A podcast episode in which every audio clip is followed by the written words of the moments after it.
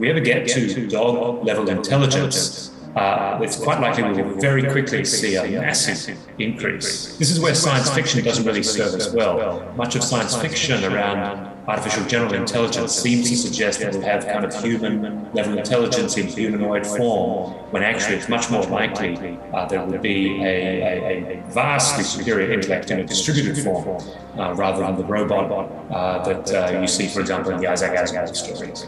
Thank you for joining the Change I Am Possible, which is India's first future tech meets sustainability podcast. And today I'm delighted and honored to have with me Mr. Simon Chesterman, who is the Dean and Provost, Chair Professor of the National University of Singapore, Faculty of Law, and Senior Director of AI Governance at AI Singapore.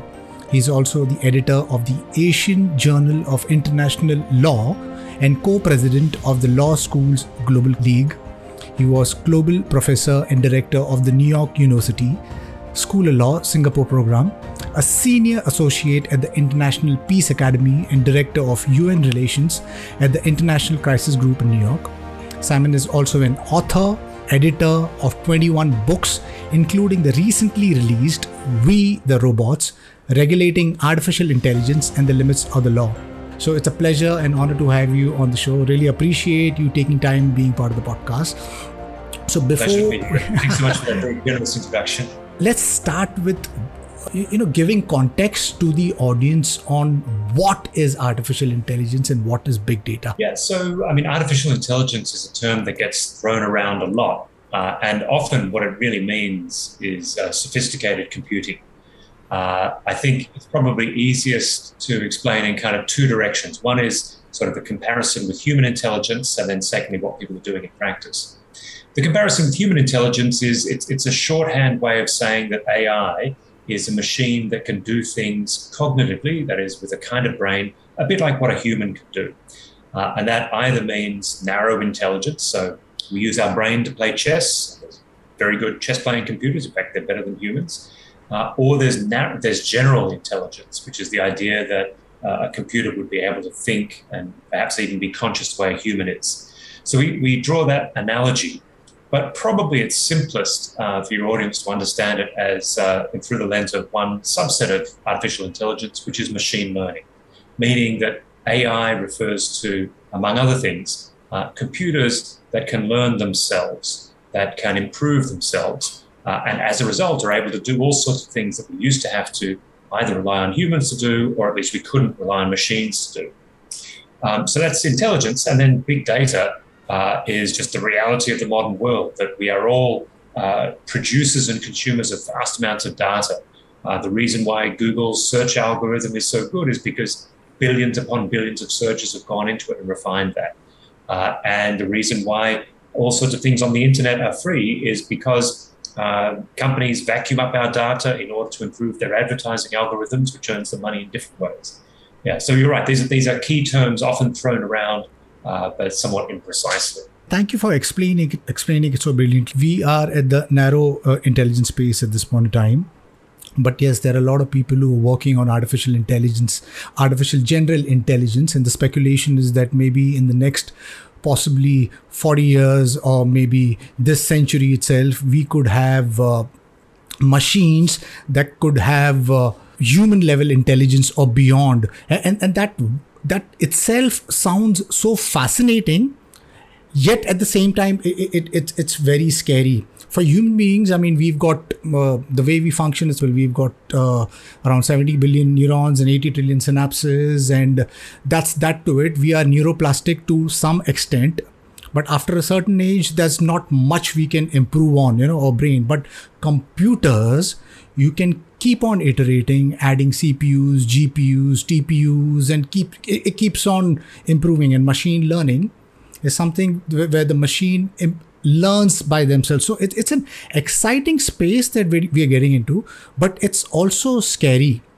Uh, we, we, we, yeah, we, we'll talk about right. But one, one of the one of the problems with the way in which we talk about artificial general intelligence is there's an assumption that we're sort of gradually progressing up and eventually we'll get to dog level intelligence and then average human intelligence and then maybe Albert Einstein.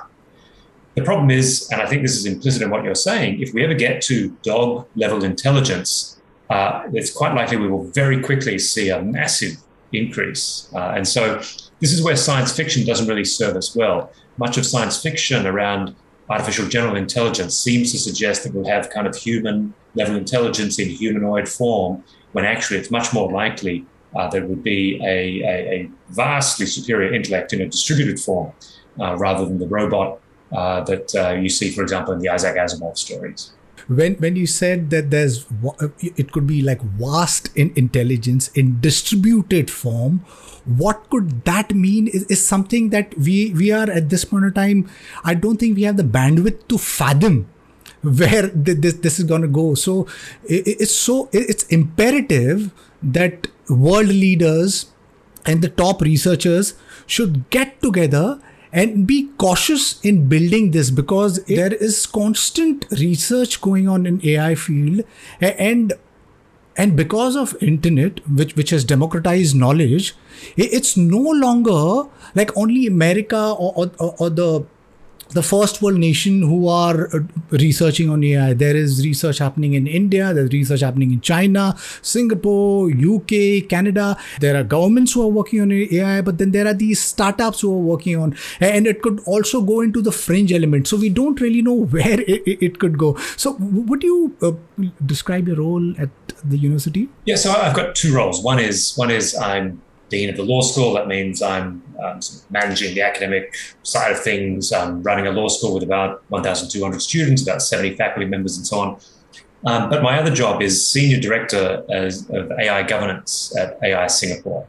Uh, and in that, what we're really trying to do is bring the humanities and social sciences to the table.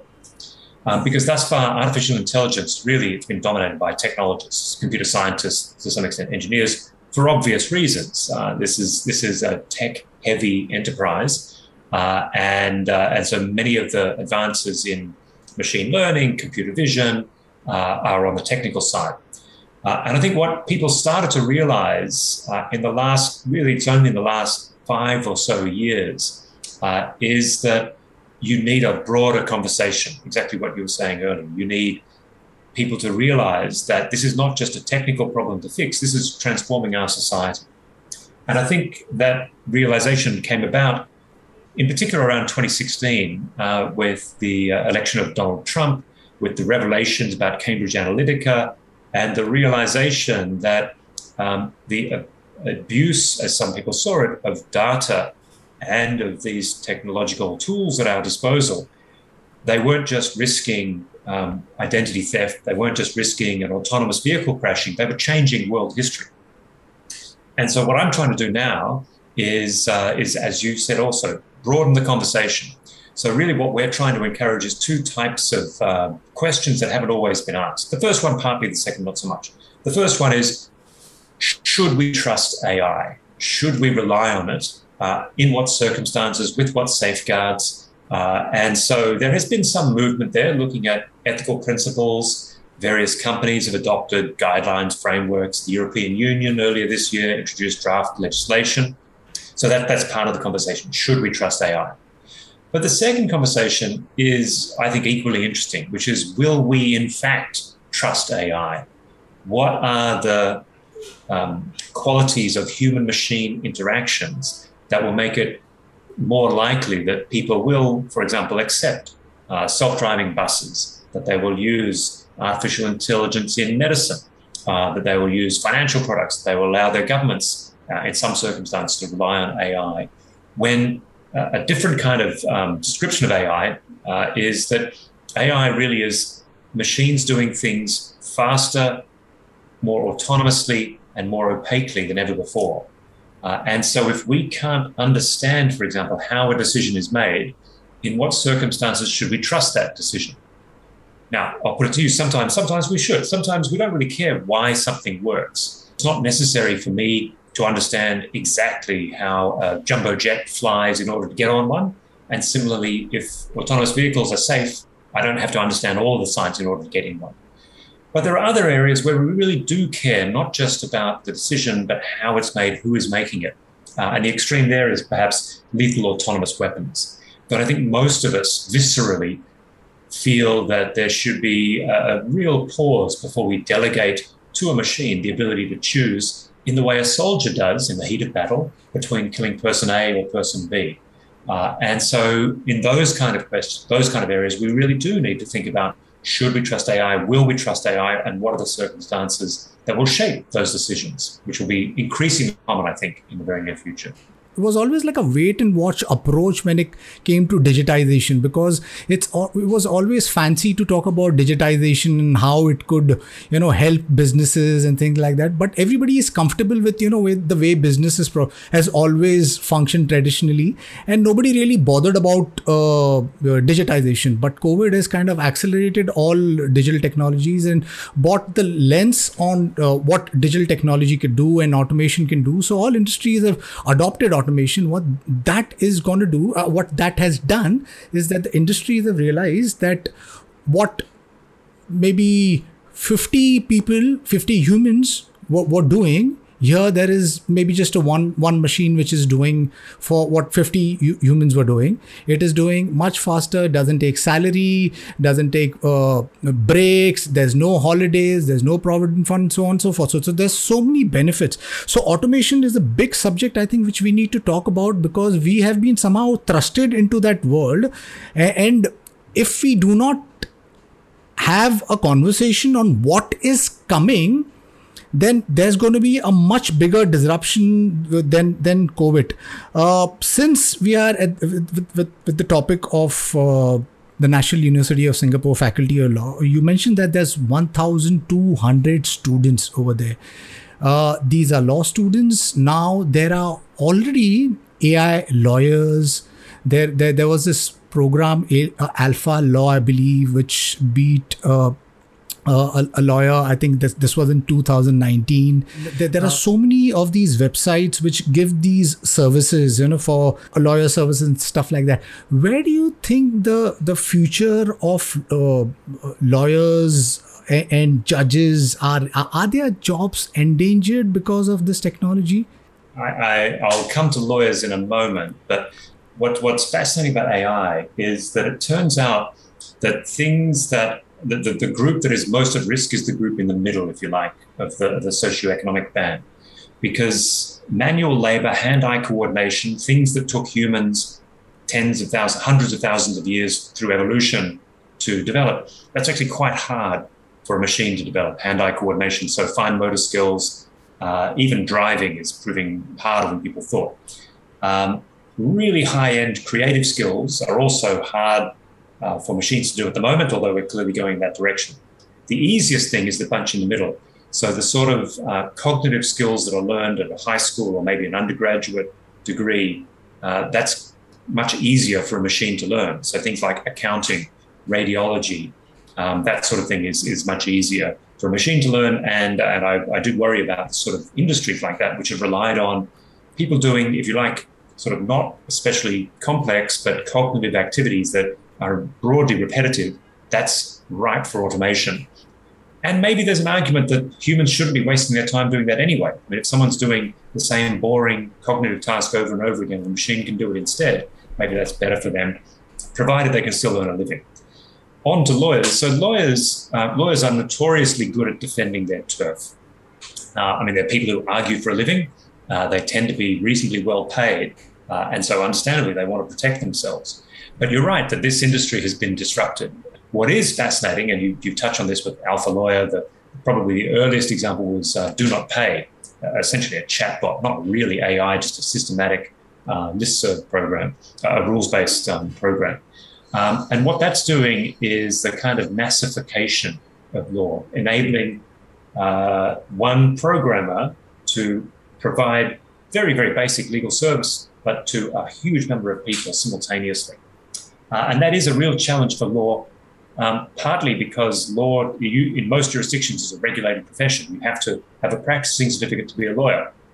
And what this is showing is that that idea of being a lawyer, actually, what a lawyer does is not always clear. A lot of what a lawyer do, does is this kind of low end repetitive work, making sure you fill in the form correctly, you go to the right government department. Much of that will be automated.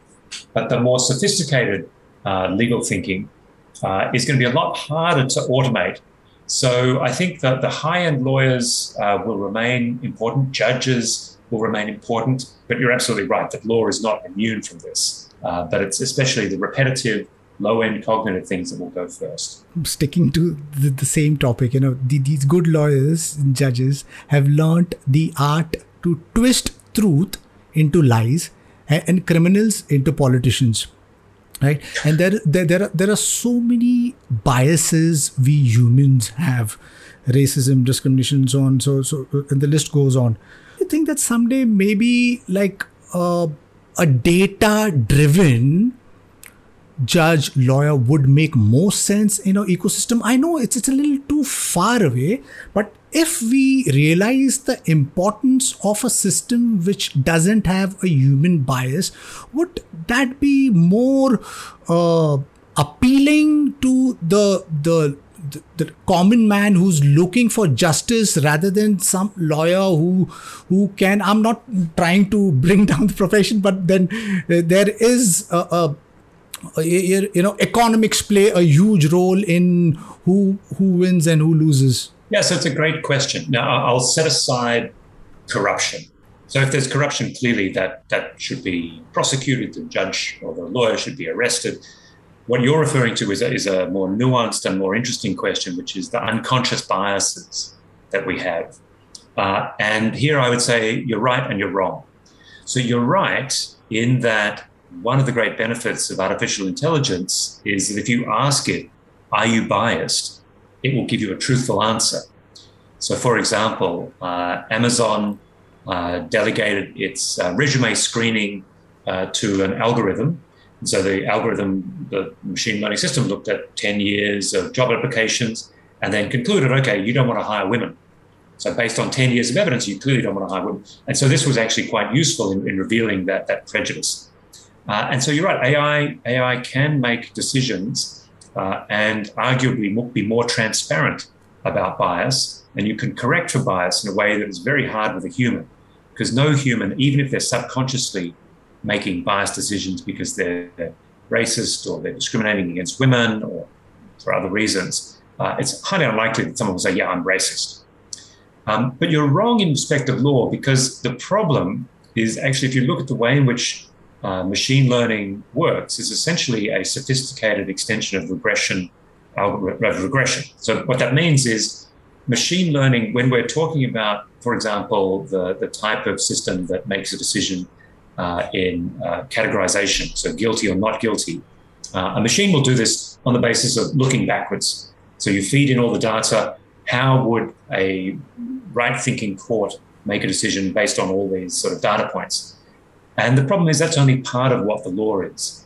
Uh, if law was like predicting the weather, so based on past situations with the molecules in this area and the high pressure system here, we expect it's going to rain. You can refine that with a machine learning model and you'll get ever better predictions of the weather. But law is not predicting the weather. Uh, law is a, a, an ongoing argument about how society should be organized and laws are not stable. I mean, if, if the law was stable, if the law was the same, I'd be out of a job because you can teach what the law is and then, or write about book what the law is, and then that's the end of the matter.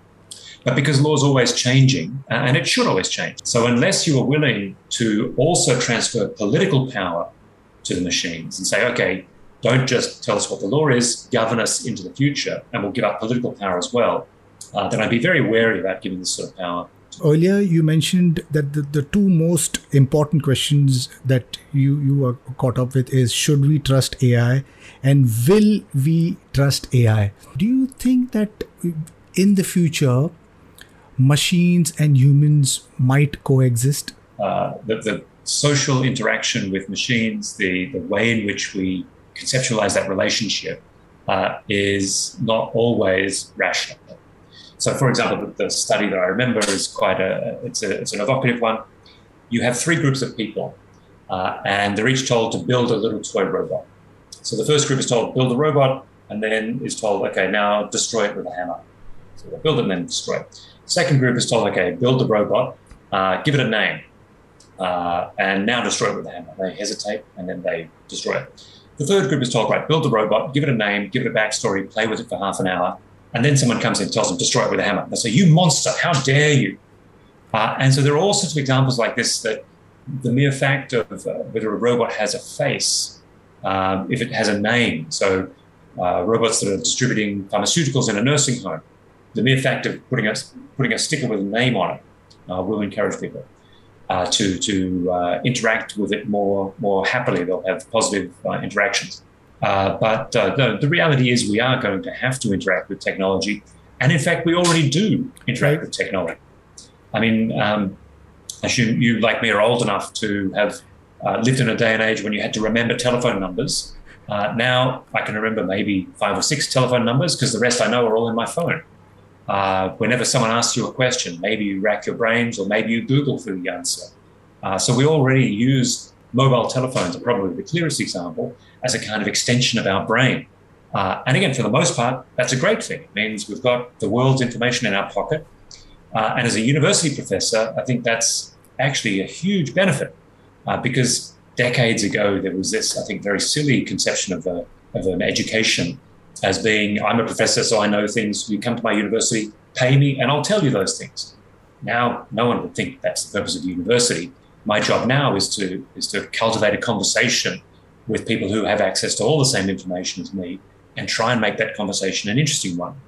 Uh, so, yeah, long way of saying I think we already do coexist with technology, uh, but as that technology becomes ever more sophisticated, I do think it's important that we retain an idea of what it's intended to do and what our role is. Uh, and in particular, that we avoid situations where it, the technology is either going to be uncontrollable or uncontainable. And that, if you like, is the peril of artificial general intelligence. Uh, and I think it was uh, Turing, among others, who said that uh, if we ever do succeed in uh, creating this greatest ever invention of humanity, it could be our greatest invention and it could be our last. There is a growing trajectory where there's more and more companies are offloading their cognitive data onto machines because it, it's easier. There's so much data and you know the data is being processed by machines. They're inferring all the information into something which is extremely valuable for the company. So what in the far uh, long, long run what would be the pros and cons of offloading or human data onto uh onto computers so here i mean we had actually we had the same debates 2000 years ago so um, Socrates uh, famously uh, was very wary of the written word. He was concerned that if people wrote things down, then knowledge would be static and people wouldn't think anymore.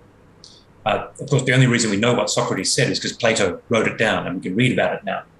Uh, and so I think the, the expansion of human memory, uh, the, the, the, access to information, the ability not only to consume information, but also to publish it to the world, to interact as you and I are on different in different parts of the planet, um, that's clearly beneficial.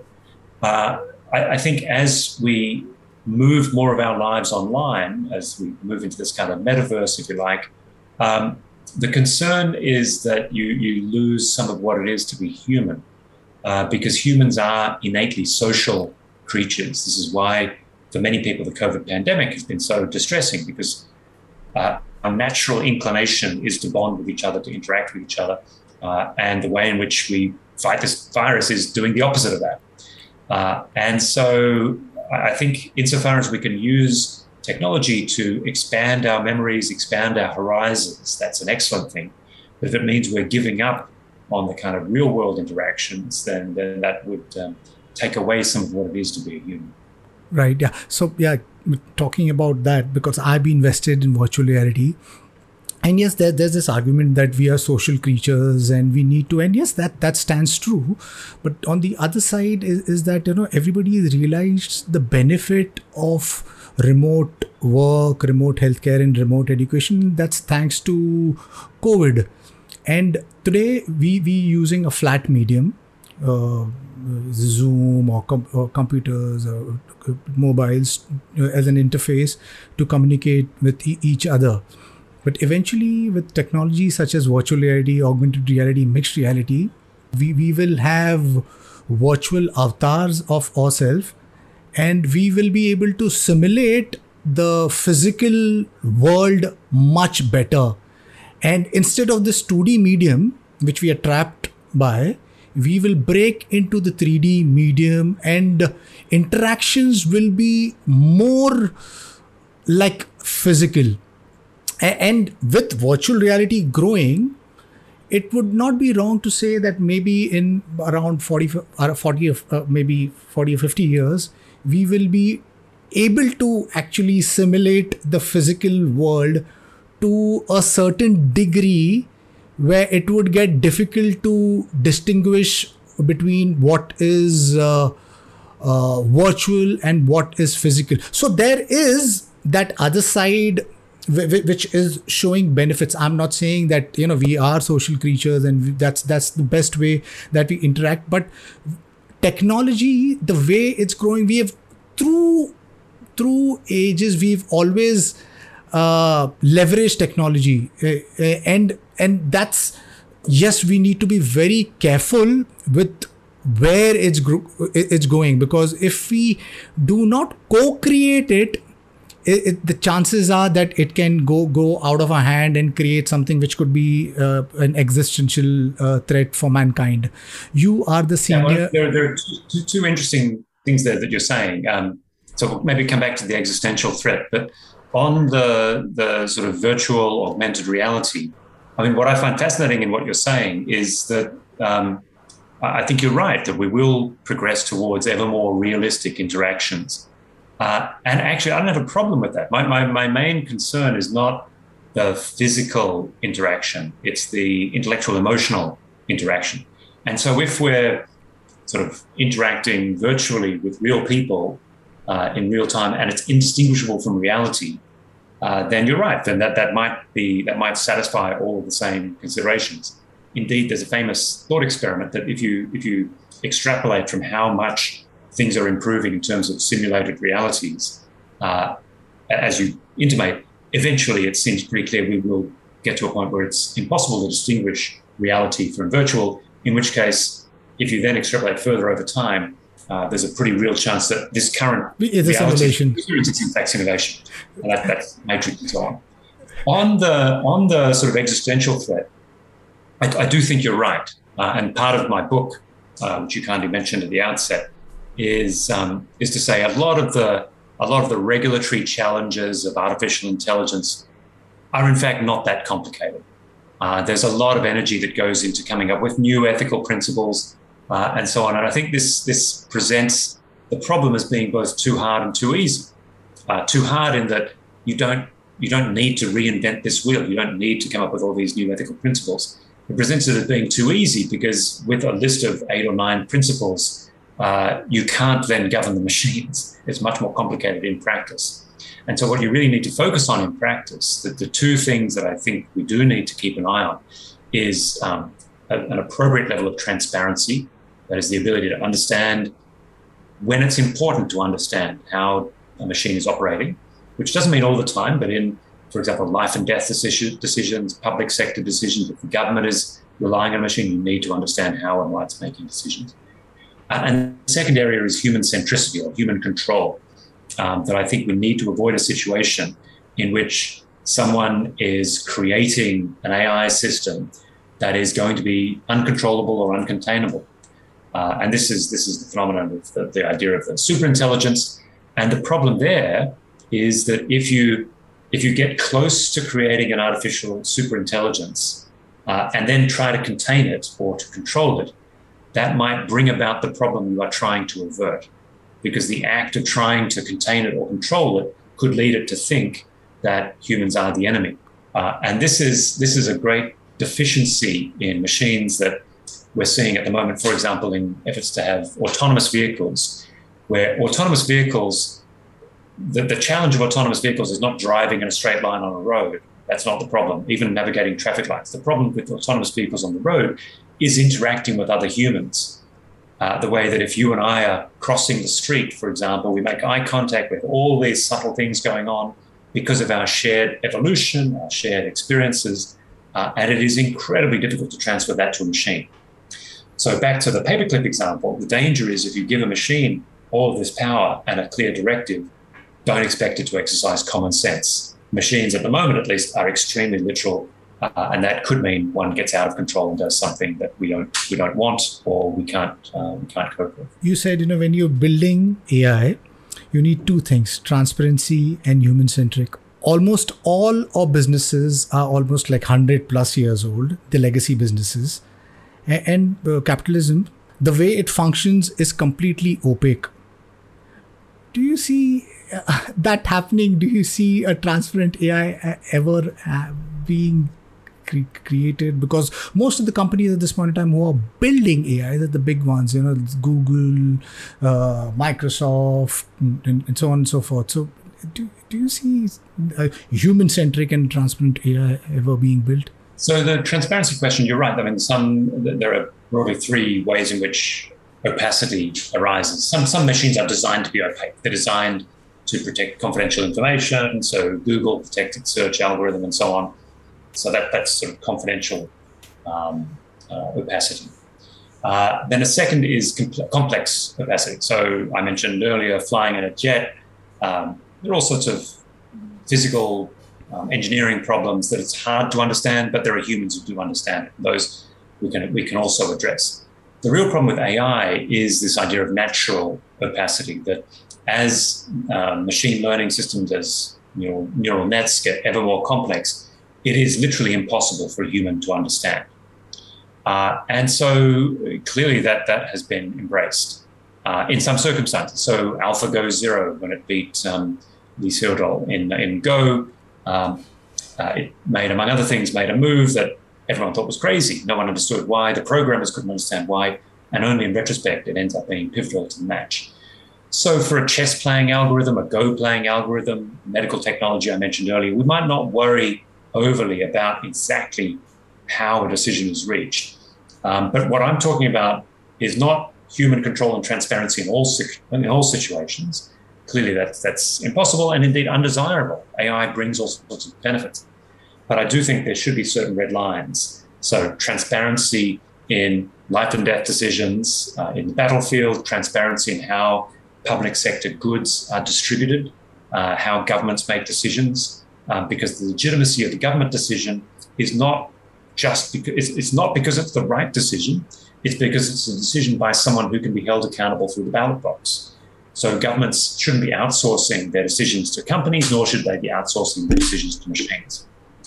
Uh, and on human centricity, uh, it's really this idea of trying to guard against a situation where AI becomes uncontrollable or uncontainable. Uh, but uh, but that, that is going to be a real challenge because, as, as you touched on earlier, the, the barrier to entry in the AI game is quite low. Uh, and so, as computers become ever more sophisticated, we've got examples already of computer viruses that got out of control. Um, thus far, the, the, damage is considerable but not catastrophic. Uh, but if you had even a, a, a semi autonomous computer virus that replicated itself, decided that it wanted to spread, decided that it wanted to take over various industries, uh, that, that could be extremely dangerous indeed. You, you did speak about your book, uh, we, we, the Robots, but would you like to talk a little bit more about the book? What made you write the, the book and what, what is it all about? Sure. So, I mean, I'm my my background. You, you gave me an unnecessarily generous and long introduction. My background is actually public international law, but really, what I've always been interested in is public authority in crisis. Uh, so I worked on sort of what happens when a government turns on its population. To what extent can the international community go in and intervene? What's called humanitarian intervention. What happens afterwards when a government is either absent in a failed state or has turned dysfunctional? To what extent can other actors come in and help? Um, I've done work on intelligence agencies. So what happens when threats to the state lead some officials to think they should break the law. So all these are challenges to public authority. Uh, and AI, I think, poses a similar challenge to public authority. Uh, how do you get the benefits, the obvious benefits of artificial intelligence, this technological revolution we're living through, uh, while minimizing or mitigating avoidable harms? Uh, and essentially, what I'm arguing is you need to break things into three baskets. Uh, some harms, you just want to mitigate the risk. So again, autonomous vehicles, we, we need rules and so on to make sure they're safe. But we don't really care why they're safe as long as they are safe. Other areas, uh, we want to preserve a degree of human involvement. Uh, so the clearest example is on the battlefield. The reason we want meaningful human control in the battlefield is not because humans will make better decisions. Uh, most war crimes happen because a human is either tired or angry or racist or whatever. Uh, but nonetheless, uh, I don't think we should delegate decisions like that to machines, precisely because, just at a visceral level, I think most of us agree, not everyone, most of us agrees agree that um, the decision whether to take a life should be grappled with. It shouldn't just be a cold calculation uh, in the in the mind of a computer. And then the third area is government. That governments should not be able to outsource their decisions to machines uh, any more than they should be able to outsource them to a company. Uh, and if a government official or a judge comes up with an answer to a question, when asked, why do you decide to allocate funding this way, or why do you say this person's guilty? If that public official says, I don't know, the machine told me to do it, then we have gone disastrously wrong in our politics. Uh, and so that is a shameless plug of the book. That's kind of what the book is about. Is it going to be launched here in India also? I would love to come to India to do a formal book launch, uh, but uh, but travel at the moment is impossible. It is available. I know it's available through Amazon India, but I'm pretty confident that other booksellers, smaller local booksellers, should be able to get access to it, electronic versions and so on. Uh, but uh, but I hope anyone who's interested can have a look. And if they go to um, uh, if they just want to have a look for free, my website simonchesterman.com. There's a link, and you can read the whole introduction on the Cambridge University website for free. Thank you. Wish you the very best, and I'll definitely link uh, the website plus the link of Amazon uh, about the book. Now, you're the senior director of AI governance at AI Singapore. Would you like to share, you know, some of your work or implementation over there? So, um, so where we were just launched earlier this year, there's obviously been a lot of investment in artificial intelligence in Singapore. Singapore wants to position itself as a, as a thought leader in this area. Uh, and so, what we're doing is we're producing some research, obviously, but we're also trying to broaden the conversation. Um, and partly that's what I said earlier about bringing in the humanities and social sciences, um, but also ensuring that, that Asia has more of a seat at the table. And that's why I was so pleased to, to speak with you and your listeners. Uh, that I think this conversation has been dominated for the most part by companies in the US and regulators from the EU. Uh, and clearly that's not enough. Uh, there are uh, many other voices that need to be heard. So probably the biggest thing we're doing at, uh, at AI Singapore uh, is, is encouraging other researchers. So we've got some funding for Singapore-based researchers, but we're also playing a convening role, bringing in officials from around the world, but again, trying to ensure that Asian voices, diverse voices are heard uh, in this conversation about how we get all the benefits of these new technologies while mitigating or minimizing avoidable harms. India also has a national AI policy, and there's a lot of uh, AI researchers and startups over here. Is there any plans of collaboration or, or anything in the near term future? So Singapore India ties are extremely strong. We've got a, a large Indian population apart from anything else. Uh, my own university has ties with various Indian law schools uh, and, and, other and other universities. Um, so in terms of uh, formal ties, um, uh, as I said, the AI governance pillar that I'm running is very very new, uh, but we're keen to engage with um, technology entrepreneurs around the world. But again, in particular within our region, and, and India clearly is uh, is a powerhouse of technology and innovation.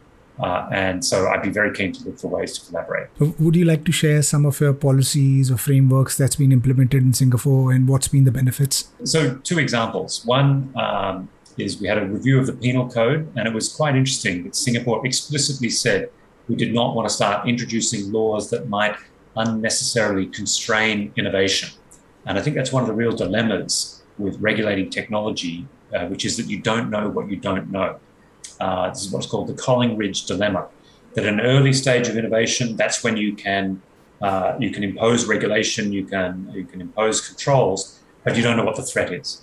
Whereas if you wait too long, uh, then the costs of imposing those controls goes way up. Uh, so an example of this is social media. Uh, that knowing what we know now, we might have had a very different approach to personal data when Facebook was launched, for example uh, but it's very difficult to reverse all that. Uh, so that's that's one part of what we've been doing is trying not to unnecessarily constrain innovation. But we have adopted in Singapore, there is the Model AI Governance Framework, which is in its second, um, uh, second edition. Uh, and that's really trying to give guidance to regulators and companies uh, on how they should think about these issues and what use cases are available. Uh, and again, not surprisingly, perhaps two of the key things that it advocates for are transparency and human centricity, I was talking about earlier. Um, and then the other thing we've been doing in Singapore is establishing sandboxes. These are ways in which a, probably the clearest example is the Monetary Authority of Singapore has established financial regulatory sandboxes for fintech companies so that fintech companies can try out their products uh, with a, a, kind of limited risk profile. So all of this is trying to obviously position Singapore at the heart of this debate, uh, but also raise the level, uh, in particular across Asia, uh, and hopefully uh, enable us to maximize the benefits while minimizing the risks. How do you see AI transforming Asia, Singapore in this decade? Decade. Uh, so clearly, the world is getting is, is bringing us all. The conversations like these is through AI, I suppose, uh, but our embrace of technology will will, will shrink the world further. Um, I, I, think what is going to be fascinating is what happens to um, probably the, the biggest changes will be in health, wealth, and transportation.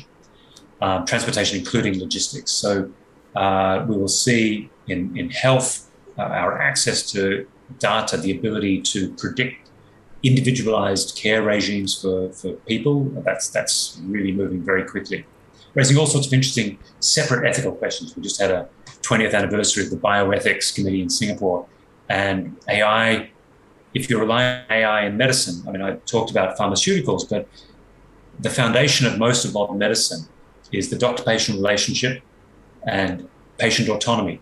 But if the doctor doesn't understand the technology and the patient can't have informed consent, that's going to be very difficult, even as our medical care improves. So that's health. Uh, wealth, in terms of finance, we're already seeing a proliferation of financial products uh, that the danger is will make the extremely rich even richer at the expense of the of the rest of us. Uh, but I think that will be important. And then transportation, logistics, the movement of people, the movement of goods. Um, we've really seen uh, accelerated through COVID. Um, online shopping, uh, and again, the, the, danger there is it's enormously convenient, but it means Jeff Bezos flies into space because he's uh, he's got all this money he doesn't know what to do with. Uh, and so, what I worry about is if we keep going in this direction, uh, of concentration of capital, of, uh, of the disenfranchisement and disemployment of large numbers of people, uh, you will see greater, ever greater concentrations of wealth uh, in a very small number of people. Uh, and it goes back to what you said earlier about what the machines can do. They can do all sorts of things, uh, and they won't make mistakes. They don't take holidays. They they um, they, they won't steal from you unless they're very very clever. but the other thing they won't do is they won't pay taxes. Uh, and so I think that's actually one of the other challenges is how you tax ever greater automation uh, as uh, increasingly we move away from people selling their labor or selling their intellect on the open market to machines doing it. And you only need a small number of people to control those machines. What are the rest of the people going to do? And who's going to pay the taxes to look after those who fall sick or need extra care or to pave the roads and so on? Right. Yeah, this the future is so exciting, but it's it's also scary. The the automation part it, it is scary, and it's a conversation I think we need to have, like collectively, because it, it it opens up great things. The conversation that you know humans could do better things, creative things, but unless until if if they are not taken care of with maybe things like universal basic income and things like that, it might go really you know uh, the other side. So you said health, wealth, and and transportation. Would you like to kind of talk a little bit more about that? Because all of these, you know, they, they are they, there are the, the pros of it, but there are also cons of it. Health is you, you biohazard, and there is uh, synthetic biology, and wealth is uh, yeah algorithmic trading. You mentioned you know it could be tilted towards uh, one side. Transportation, I think, is super exciting because finally we're going to move from the fossil fuel ICE vehicles to autonomous electric EVs and then autonomous vehicles. Would would, would you like to talk a little bit more about the benefits where a common man will be able to see in this decade? Much of medical treatment is based on standardized dosage. Um, but actually, what uh, people are realizing is that's convenient, but it might not be appropriate. That actually, if you can tailor dosages to individuals based on very simple data, uh, you'll get much better results. So uh, there's some really exciting work going on in cancer treatments, for example, where you, you personalize dosages. And that, that's not something that will be limited to the super rich. Uh, I mean, nanobots and so on, that, that will remain fringe technology. Uh, but being able to tailor dosages, if you can, if you draw a comparison between, say, publishing. So these days, anyone can publish, anyone can get their views out. And that's one of the, one of the great things about the internet. Uh, and so that lowering of the, of the entry uh, is possible because of this sort of networked effect. If you can draw on all of the data, the health data of the population, uh, then maybe you can get similar benefits for that population. So that's one example. Uh, wealth, um, I mean, I suppose wealth, the, the reliance on AI, the reliance on technology, the, the transaction costs for people who want to send money around the world, that continues to drop down. Uh, and so that's something that benefits most people, being able to transfer their wealth, um, even small amounts, uh, is, is beneficial. Uh, and then transportation, I think, I hope is kind of obvious that the ability to move, but also have goods from around the world uh, come to you at a reasonable cost, that, that's a benefit. Uh, but all of this is really focused on the consumer. Uh, and so it does, does presume a, a basic level of, of, of, access to resources. Uh, and if people are being simultaneously getting all this benefit of consumption, but they're being unemployed as a result of this, uh, then where do they get the resources to pay for that? Uh, which is why there are of more serious discussions about universal basic income and things like that, or taxing robots. What excites you most about artificial intelligence, and do you think we will get to our AGI, artificial general general intelligence? And if yes, who are the people asking the right questions? So, artificial general intelligence is a bit like um, nuclear fusion. So, when I was a teenager and was very interested in nuclear energy, thinking nuclear fusion is not not fission, not, not like nuclear power plants today, but fusion like what happens in the sun. Um, I was really excited that that would solve all of our energy problems. Uh, but uh, I was told 30 years ago that it was about 30 years away. Uh, and now, if you ask the people working on it, they say, again, it's 30 years away. Uh, and I suspect something similar will happen at least for most of my lifetime with artificial general intelligence. Uh, and so I hope as we develop machine intelligence, we can improve human intelligence at the same time. I hope we evolve into humans that's more caring, more empathetic towards the society. And I hope that we come together and build the, the this the future of the, the technology because uh, I think we in the great we are in the greatest technological transition all of these technologies are converging and and all of these have the potential to correct the wrongs and create a brighter future but it also has the potential that if it goes to the wrong hands, it can create a disastrous future. Wish you the very best for the new book, uh, and and I hope that we, we can have you here in India and you can have, have the the book launch over here. Any last notes to our listeners that you would like to leave us with?